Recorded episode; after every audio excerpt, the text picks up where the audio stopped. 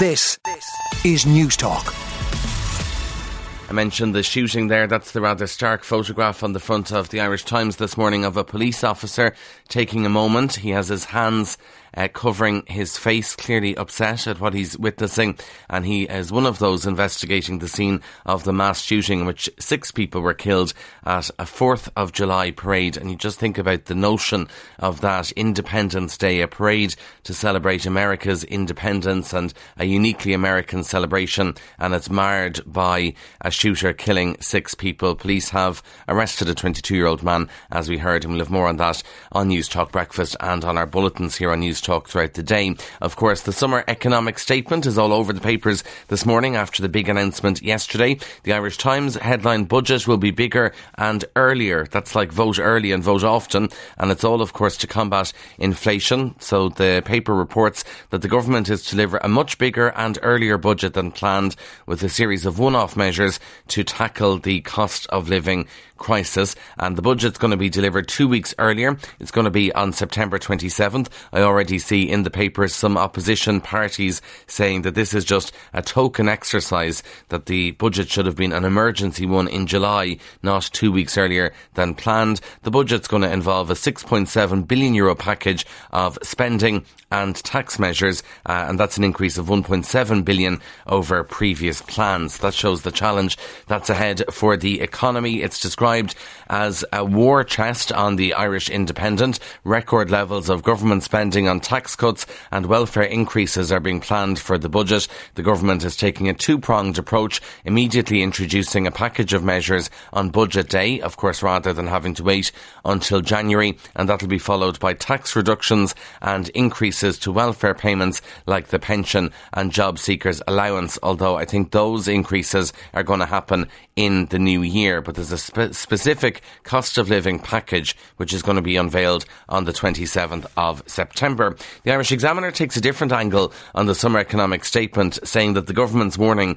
that a complete shut off of Russian gas supplies to Europe can't be ruled out as it confirms its package of cost of living measures. Uh, outside of the budget, budget. We have Minister McGrath saying he would like to have the scope to increase fuel allowance payments, and sources have said it's likely there'll be an extension of fuel rebates, another 200 euro energy credit, and an autumn welfare bonus to help ease the burden. And of course, obviously, the warning is that we could cut off Russian gas supplies and what impact that would have. A couple of other papers on the summer economic statement. They have a photograph of Minister Paschal Donohoe and Minister Michael McGrath uh, in some, I think it's army gear, cost busters. Oh no, it's Ghostbusters. Okay, sorry. Sorry for missing the reference there. Ghostbusters uniforms. Uh, they call it cost busters. 6.7 billion euro war chest for budget. 1 billion in tax cuts for workers. The Irish Daily Mirror headline 1 billion euro tax cuts bonanza for thousands of Irish families, which has been promised for Budget 2023. And as I say, Finance Minister Paschal Donohoe will be on this morning's News Talk Breakfast to answer, I'm sure, the many, many questions that people have about what the government will do to address the rising cost of living. Now, the Irish Daily Mail this morning looks at RTE, and on the front page, RTE urged to cut its dependency on state supports. That's according to the Public Accounts Committee, which is demanding that RTE drastically lowers its dependency on state funding. Bosses at the national broadcaster have been given five months to come up with, with a plan to reduce its reliance on money from the exchequer. RTE needed 197.6 million euro between 2016 and 2020. At the same time, commercial revenue declining and the Public Accounts Committee has a big report into the finances of RTE, which has been seen by the Irish Daily Mail this morning. The Irish Sun Prem star in 3am rape arrest. Um, a Premier League star was arrested on suspicion of rape in a dramatic 3am swoop by cops yesterday. The ace, who's described as in his 20s, was asleep when six police cars arrived at his mansion. A woman, also in, in her 20s, reported the alleged attack and showed officers photos of bruisings. That's the front of the Irish Sun. Now, inside the Irish Times, you may have heard Shane Coleman on Newstalk Breakfast giving out about this recently, the whole idea that you have seagulls ripping apart, not just seagulls, it's rats as well. Sorry now if you're having your breakfast, ripping apart bin bags in Dublin. But that could all be a thing of the past because the Irish Times says plastic bin bags could be on their way out on Dublin's streets and it follows trials of a new waste receptacle designed to eliminate their use. So instead of putting a plastic bag into a bin on the street in Dublin. There's a thing called Bag Bin, which you may have heard about before, which is a collapsible waste container that protects the refuse sacks from being ripped open. And it was trialled at 86 locations in Dublin from last October to April and apparently very, very successfully trialled as well. More than 80% of residential users and 60% of businesses who responded to the council said they would prefer to keep the bag bin than return to the use of plastic bags only. So we'll see if that'll be uh, ro- ruled, not ruled out, if that'll be rolled out around the country. Each bin can accommodate several bags and can be used by multiple retailers, restaurants or residents, and then it's a, a way of stopping all the vermin from getting in, and obviously stopping the litter spewing out onto the streets, which can only be a good thing. Other stories for you in the Irish Sun.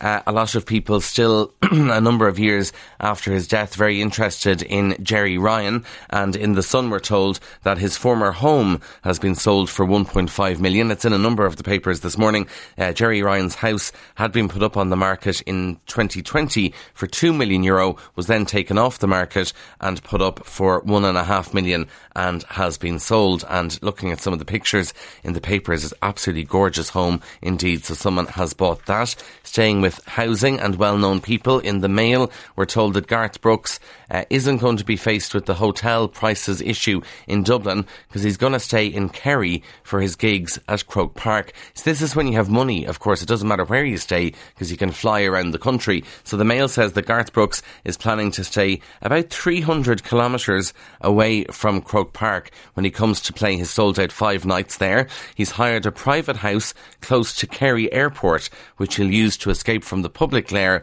during his high profile visit. So he flies in, does his gigs in Croke Park, and every night then flies back to Kerry and enjoys uh, the Kerry countryside without the glare of the fans, people coming up to him the whole time, because obviously a lot of people very, very interested in seeing Garth Brooks. And it's not the only person who's doing this. Uh, we're told wealthy American tourists are using Kerry Airport as the perfect starting point for their holidays.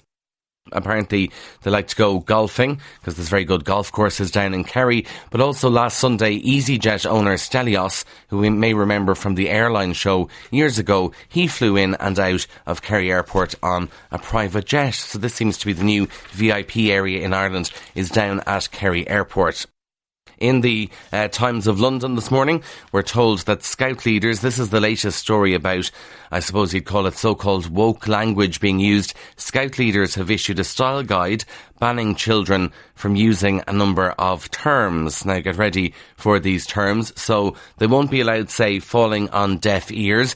They won't be allowed say man-made and they won't be allowed say dinner ladies. Scouts will also be prohibited from using the phrase maiden name or Christian name when you're asking someone for their name because that would cause offence to people of all genders, religions, races and those who live with a disability. Apparently maiden name is an outdated term and dinner ladies are going to be called school meals supervisors instead. So that's very, oh yeah, they also won't be able to say, uh, obviously a big game for children is Chinese whispers, but that's gone now. Instead, they'll play what's called broken telephone and they can't this is uh, unusual. I didn't realise this was offensive. Children will also be told not to use down under to refer to Australia or New Zealand because apparently that is offensive too. Final story for you comes from the Telegraph. Didn't know this was a thing, but apparently it is, and cinemas are now launching a crackdown on a new social media trend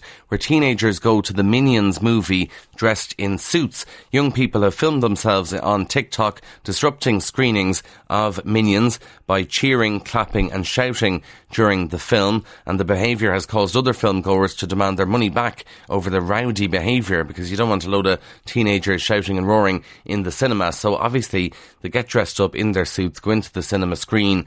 Minions comes on and they're shouting and roaring.